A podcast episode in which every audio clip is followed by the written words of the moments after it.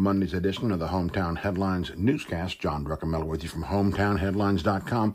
Thanking you for joining us today. Let's jump into the headlines this morning. First up, business. Let's call it the Emerson explosion. That's about to light up south part of Bartow County with millions, perhaps more than a billion dollars in residential, industrial, office, and recreation and retail growth. That story this morning from our Natalie Sims, looking at all the projects announced and some underway for the Emerson community off I 75 near Lake Point Sports. How about this on the Turner McCall Bridge, 63 years old and in quote, fair condition, end quote. A closer look at the open house set for January 16th at the Civic Center about replacing the Turner McCall Bridge, what it means to traffic, and what it means to the future. Our headlines ahead today off to kind of a slow start for the new year. Actually, not so, as you'll learn soon in our rant of the day. But here's what's happening so far gas prices have jumped during the holidays. Also, our new U.S. Senator will be sworn in later on today in the Capitol.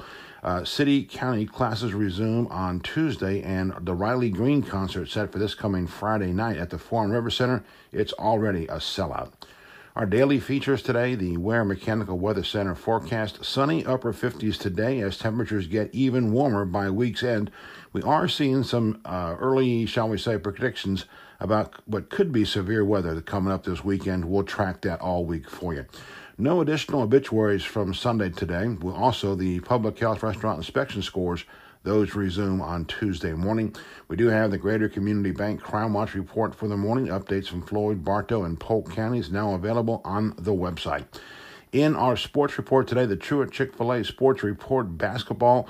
We have high school and local college updates for you. Berry College, by the way, men and women split their games yesterday. Women won and the men lost. Both very narrow games the college football national championship. It should be today. Sadly, it'll be next Monday, January 13th, 8 p.m. ESPN. Yep, Clemson versus LSU. Also, the NFL playoffs this past week in the wild card round. We have what's next. There's four games next Saturday and Sunday. That's two each day. In baseball, we're counting down to when pitchers and catchers report. We have a look at the Rome Braves 2020 season and also a couple notes about things preseason activities underway already at the Rome Braves and State Mutual Stadium. All those details are on our sports report this morning. Okay, how about rant of the day for this Monday? We'll title this, quote, about this new year, end quote. So we welcome you to day six of 2020. Indeed, it already is a roaring 20s, so to speak, and it has nothing to do with what's happening on the world stage right now. What is roaring so far locally in this new year? Here's a snapshot. Number one, politics. The race no one saw coming for the seat in Congress now held by Tom Graves is becoming one of the top three contests to watch this year. If all holds as announced, the Republican primary in May will be its own television show, or should we call that a YouTube channel these days? We've got two declared candidates and a Rome centric candidate who will declare this week, could be as soon as today, and there's still one other potential Rome candidate trying to decide whether or not to enter the race.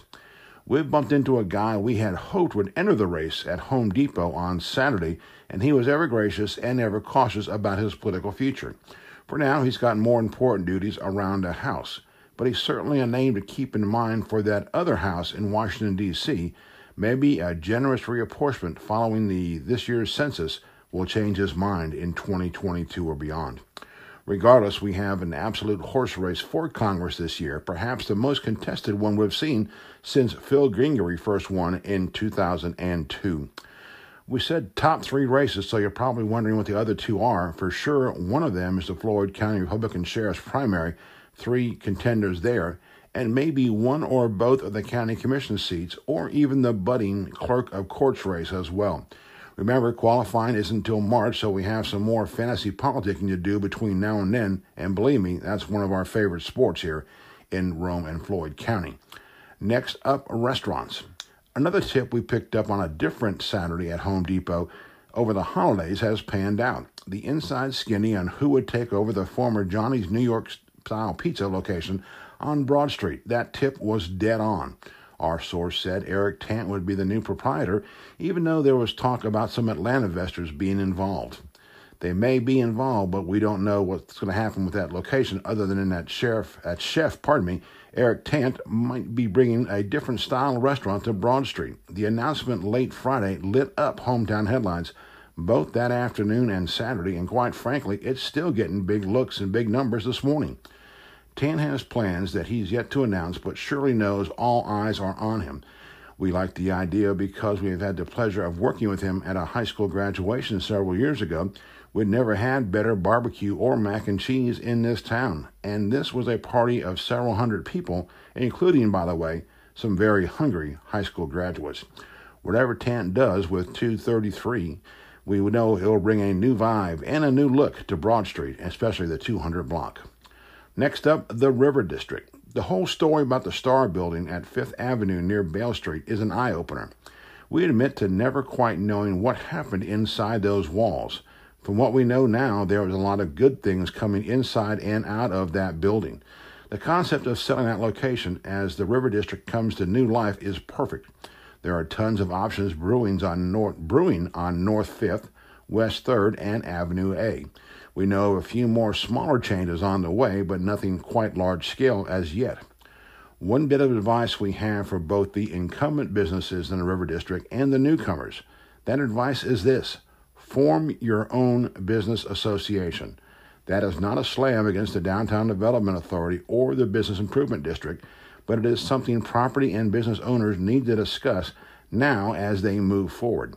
The River District offers a new take on all things downtown, and there already are some huge success stories over there.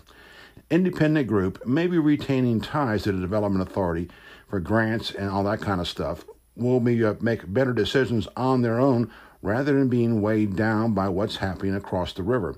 The potential is just too big, and you're going to be facing some Broad Street first pushback the community can and will support two such districts.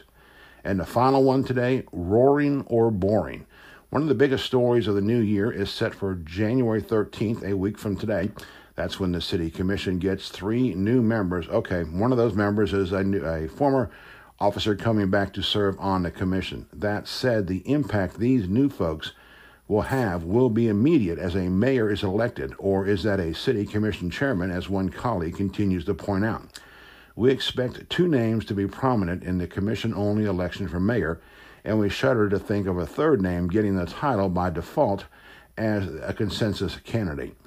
These first moves by the so called new city commission will set a tone first heard by city voters. Here's hoping they do the right thing. It definitely is time for change in city government. This is John Druckenmiller at HometownHeadlines.com, thanking you for joining us on this first Monday of the new year. Continuing updates all day on HometownHeadlines.com. As always, we open, we close with the stylish renderings of Funky Druck from our good friend himself, Funky Harry Musselwhite. Have a great day in Northwest Georgia.